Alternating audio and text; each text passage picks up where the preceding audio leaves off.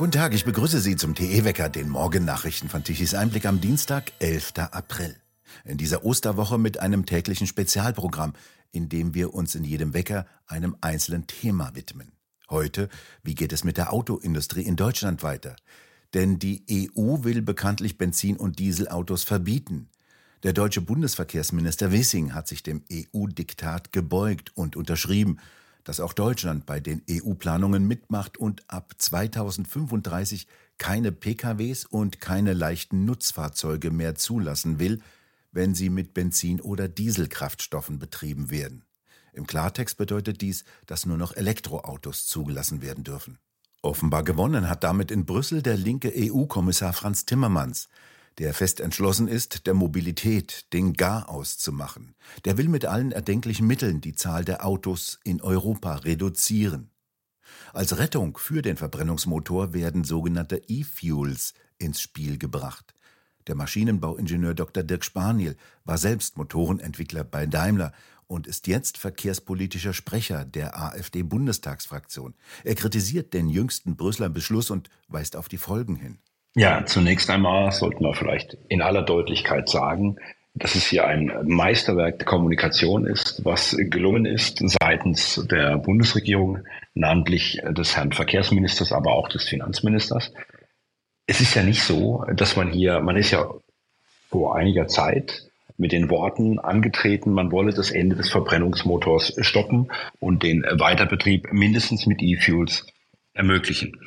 Und dann denkt man, dann geht man in ein Abkommen rein und wenn dann hinterher die entsprechenden Protagonisten, also in diesem Fall unser Finanz- und unser Verkehrsminister, sich dafür rühmen, einen Erfolg eingefahren zu haben, dann würde man jetzt erwarten, dass genau das schriftlich fixiert ist, dass eben jetzt der Verbrennungsmotor nach 2035 weiter zugelassen werden kann. Mindestens mal mit synthetischen Kraftstoffen. Genau das ist aber gar nicht passiert. Es ist überhaupt nicht passiert. Man hat ganz im Gegenteil unterschrieben, dass der Verbrennungsmotor bis 2035 zugelassen werden kann, darüber nicht mehr. Und ob hier tatsächlich ein Fortbestand des Verbrennungsmotors äh, in Verbindung mit synthetischen Kraftstoffen möglich ist, das hat man in einem delegierten Rechtsakt äh, mit der Kommission vereinbart. dazu muss natürlich der geneigte Leser wissen, dieser delegierte Rechtsakt kann auch von einem Europäischen Parlament gekippt werden. Das heißt also, man hat hier eine kann-Vereinbarung getroffen mit der EU-Kommission.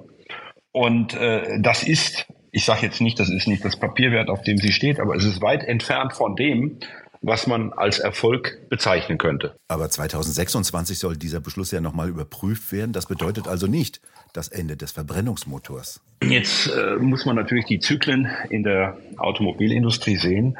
Und äh, unabhängig von dem formal ausgesprochenen Verbot von Verbrennungsmotoren, Zulassungsverbot von Verbrennungsmotoren muss man ja auch unterscheiden. Es geht ja hier nicht um die Bestandsfahrzeuge, es geht um die zukünftigen Fahrzeuge. Und äh, dieses Zulassungsverbot ist eine symbolische Grenze in 2035.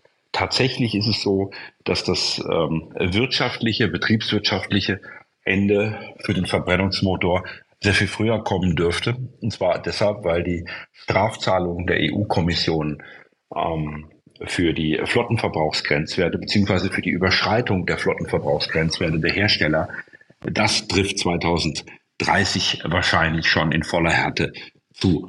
Und damit man das hier mal verdeutlicht, das bedeutet, dass ein Auto, das keinen Plug-in-Hybrid hat und damit nicht rechnerisch einen Verbrauch in der Größenordnung zwei Liter hat, sondern ein real moderner Verbrennungsmotor in einem Mittelklasse-Auto ähm, zertifiziert ist, der wird eine Strafzahlung generieren in der Größenordnung von 10.000 Euro und mehr.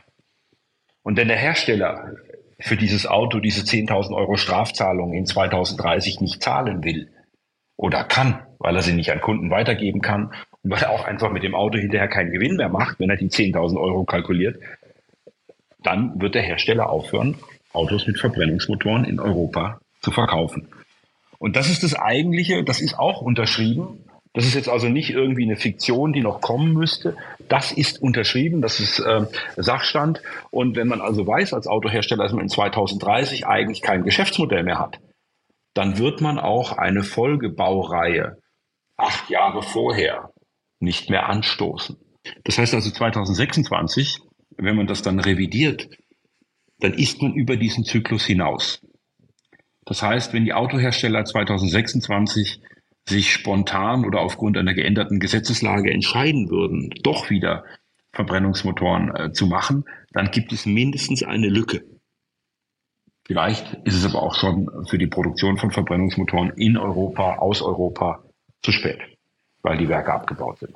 An Sie als Automobilentwickler die Frage, was können denn die Autohersteller tun? Welche Tendenz herrscht denn dort? Zu sehen ist ja, dass vielfach die Produktion ins Ausland verlagert wird. Man weiß sehr wohl, dass am Verbrennungsmotor mehr hängt, als man in der Öffentlichkeit als Autohersteller zugibt. Ähm, gar nicht so sehr beim Autohersteller selber. Da kann der Stellenabbau durch ähm, Verlagerung vielleicht noch sozialverträglich, zumindest in einigermaßen vernünftigen Dimensionen passieren. Aber beim Zulieferer, bei den also Automobilzulieferern, vor allen Dingen bei den Tier 3 und Tier 4 Zulieferern, also bei den kleineren, die sehr spezialisiert sind. Nehmen wir jetzt mal ein Beispiel, da macht jemand Ventilfedern. Ja, was soll der denn machen? Es gibt keine Ventilfeder an einer Batterie. Und infolgedessen wird dieser Hersteller von Ventilfedern, der in der dritten Generation bereits Ventilfedern herstellt, der wird seinen Betrieb zumachen müssen oder zumindest auf dieses Geschäftsfeld verzichten müssen. Und äh, deshalb ist das natürlich schon dramatisch. Das weiß man auch. Und äh, die Autohersteller drücken sich so ein bisschen um diese Thematik herum. Und die Argumentation ist, dass man äh, die neuen ähm, Antriebe ja dann in Europa in der gleichen ähm, Wertschöpfungstiefe bauen will, äh, wie man das heute mit äh, Verbrennungsmotoren macht.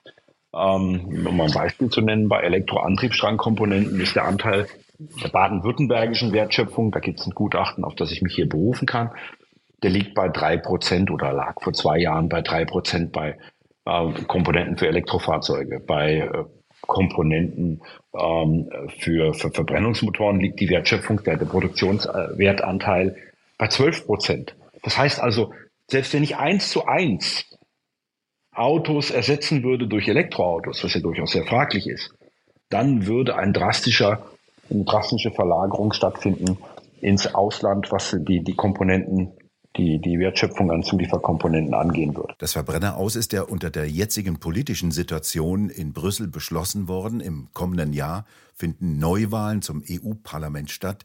Angenommen, dort ändern sich jetzt die Mehrheitsverhältnisse. Welche realistischen Chancen sehen Sie denn jetzt, ähm, dass dieses äh, Verbrenner aus gewendet wird? Es muss ja nicht gleich eine 360-Grad-Kehre sein. Vielleicht würden auch 90 oder 270 reichen. Ähm, es ist auf jeden Fall, äh, ja, da muss man schon ziemlich treffsicher sein, wenn man äh, das mit 360 Grad argumentiert. Ähm, aber was ich damit sagen will, ist, dass natürlich diese Entscheidung auf europäischer Ebene ähm, ganz wesentlich von der Mehrheitsbildung in der EU-Kommission und natürlich auch im EU-Parlament abhängen. Aber die momentane Mehrheitsbildung und auch wenn es hier eine Entscheidung geben sollte durch das Europäische Parlament im nächsten Frühjahr, dann wird die höchstwahrscheinlich das aktuelle Ergebnis einfach bestätigen. Und bis das neue Parlament sich konstituiert hat und diese Themen umgedreht hat, da sind wir dann locker in 2024, wenn überhaupt sich anderweitige Mehrheiten finden. Man muss natürlich ganz nüchtern sagen, die deutschen Autohersteller ähm, sitzen auf gepackten Koffern, was ihre Produktionsanlagen angeht. Jetzt hören wir ja aus Italien einen Minister Salvini, der sagt, äh, er gibt den Kampf um das Benzin- oder Dieselbetriebene Auto nicht auf. Welche Chancen räumen Sie denn ihm ein, diesen Beschluss noch rückgängig zu machen? Aktuell ist es beschlossen.